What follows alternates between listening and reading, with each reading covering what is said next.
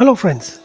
Today in this video I'm going to explain everything about PTE, its modules, marking types and a few more important aspects. Now the purpose of making this video is to introduce PTE once and for all because there are many who have no clue on PTE and there is very less information available on the internet so I thought to make this video and to help you out. So let us start. What is PTE? Now the PTE is a short form of Pearson Test of English and PTE-A is Pearson Test of English Academics. It's one of the most popular English tests taken across the world. Unlike other English tests, PT has no other classification. That said, PTE Academic is valid for studying as well as settling abroad. Why PTE Academic is required? PTE is required to get an entry in other countries to study or to settle. Since we now have talked about what is PT, let us talk about how popular PT is. Why PTE is popular?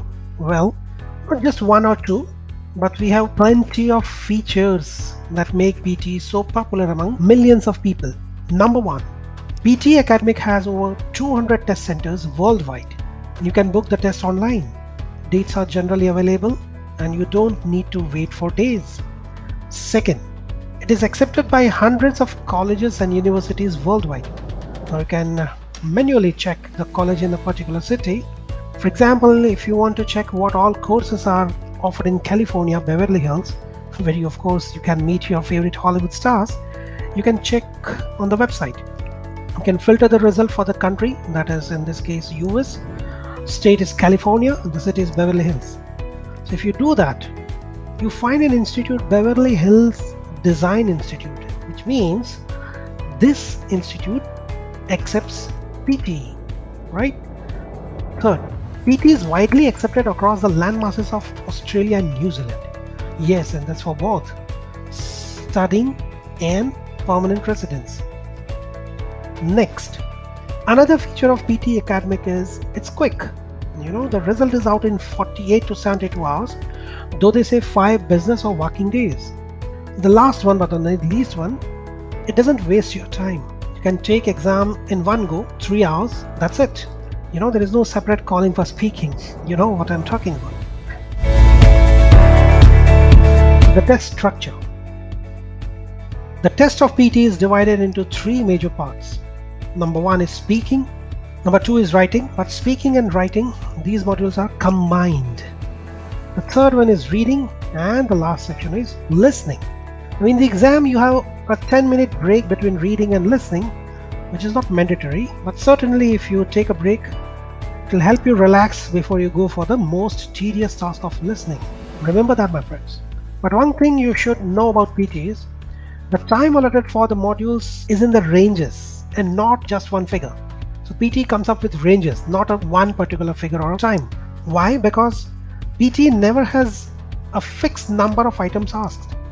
So depending on the number of questions being asked, the time changes. Time allotted to each module. The first is speaking and writing. They combine get you 77 to 93 minutes.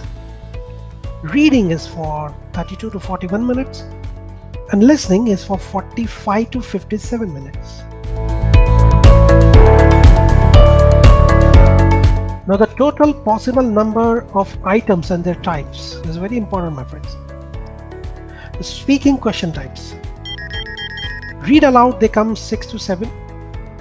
Repeat sentence is up to 10 that is 10 to 12. Describe image 6 to 7 questions you'll get. Retell lecture could be 3 to 4 items and answer short questions could be 10 to 12. The next is writing question types. Now here you have only two tasks. Summarize written text, that would be 2 to 3, and write essay, which will be 1 to 2. Yes, two essays are possible. The next module is reading question types. The very first is multiple choice, choose single answer, it will be 2 to 3, and so the same goes with multiple choice, choose multiple answers. Reorder paragraphs are 2 to 3. Reading fill in the blanks will be 4 to 5 items and 5 to 6 items will be reading and writing fill in the blanks Reading fill in the blanks is drag and drop, whereas reading plus writing fill in the blank is drop down. The last section is listening question types. So the listening question types include summarize spoken text that was two to three items. Multiple choice, choose multiple answer will be also two to three. So will be the fill in the blanks. The highlight correct summary is two to three items where you need to select the correct summary. Multiple choice, choose single answers, again two to three items. Select missing words, it's two to three items again. Highlight incorrect words, again two to three items. Write from dictation, the last one, it's three to four items. So overall you see in listening two to three items are common for each question type. Now let's move on to the most important part. The scoring guideline of PT. The scoring guidelines. The total points for PT is 90. So you get the score out of 90. This means each section has maximum 90 points. There is something you should know. The PT has integrated tasks, which means one item or module can affect the other one. Okay, and that's why you cannot count the points per item, total it and make it 90. For instance, total points for writing is 90, but then you cannot have the addition of points given to summaries and essays there. In simple words, you have two summaries and one essay. Now, that doesn't mean that the total of those three should be 90. In fact, it won't be even half of 90. Yes, that's right. Because the other sections also contribute to writing, and therefore, those rest of the marks come from them. Say, uh, write from dictation. Now, write from dictation, that is WFD, that affects listening and writing. So you see that writing? That's right. So some points are contributed to writing score. Okay, so broadly, the scores in PT can be classified as correct and incorrect, and the second one is partial credit or full credit. Friends, obviously, when you answer any question, it's either correct or incorrect. The same thing is in PT. So if you give a correct answer, you get plus one, and if you don't, you get zero. However, this is not true for all the items. In some cases, there is partial credit, which means you'll be punished for a wrong answer. For example, in MCQs, you need to choose more than one option, and that is where, if your answer is incorrect, you get minus one. However, the best part of PT is that you don't score less than zero. So the minimum point for any item is zero. In other words, if you select one option in MCQ and if it is wrong, you don't score minus one, you score zero. Now, let's understand the PTE scorecard. Well, the PTE scorecard has many assessments. Now, the top ones are communicative skills and the main ones they are. And the down there, we have enabling skills that are subsets of the communicative skills. The enabling skills have impact on your communicative skills. You should remember that. So the total score is given out of 90 for all the skills as we discussed already. But you need to understand the uniqueness of PT scoring, you know, because many of PT's tasks are integrated as I already said, which means one item would affect the other one. For example, read aloud, you read the passage and then speak, which means it would have effects on both the modules, reading plus speaking.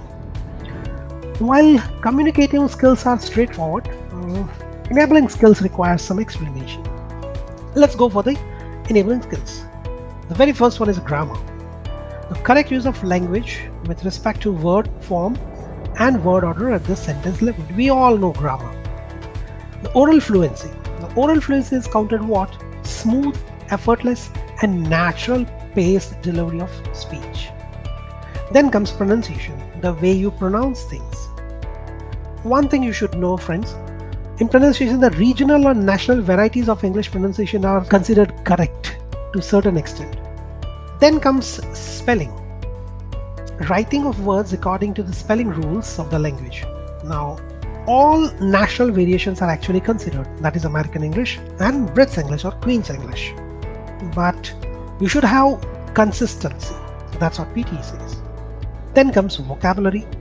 Now, vocabulary means appropriate choice of words used to express meaning, as well as lexical range, how variety of words you use. For example, if you are using replace, you can also use supplant. So supplant will score high because supplanted is something that is a good vocabulary or better vocabulary as compared to replace. Then comes the last one, written discourse. Now, correctly and communicatively efficient production of written language at the textual level. That is what PT defines this.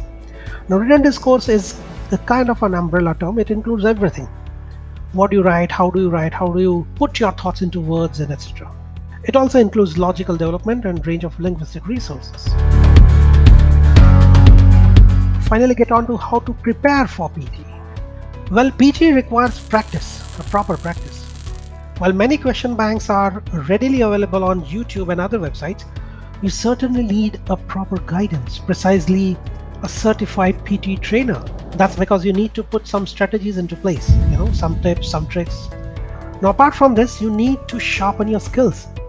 How do you do that? You do it by practicing newer questions. Now, this can be done through PT tutorials. Also, on PT tutorials, you can find certified trainers for coaching.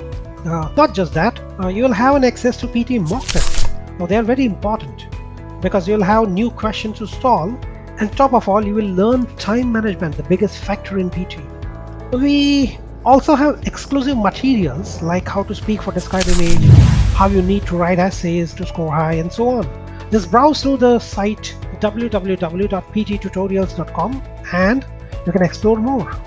So friends that's it. I hope that pt is clear to you now. And if you want your desired score think no further and enroll in the next batch of PT online coaching. Thank you and wish you all the very best for your all your future ventures. Thanks a lot.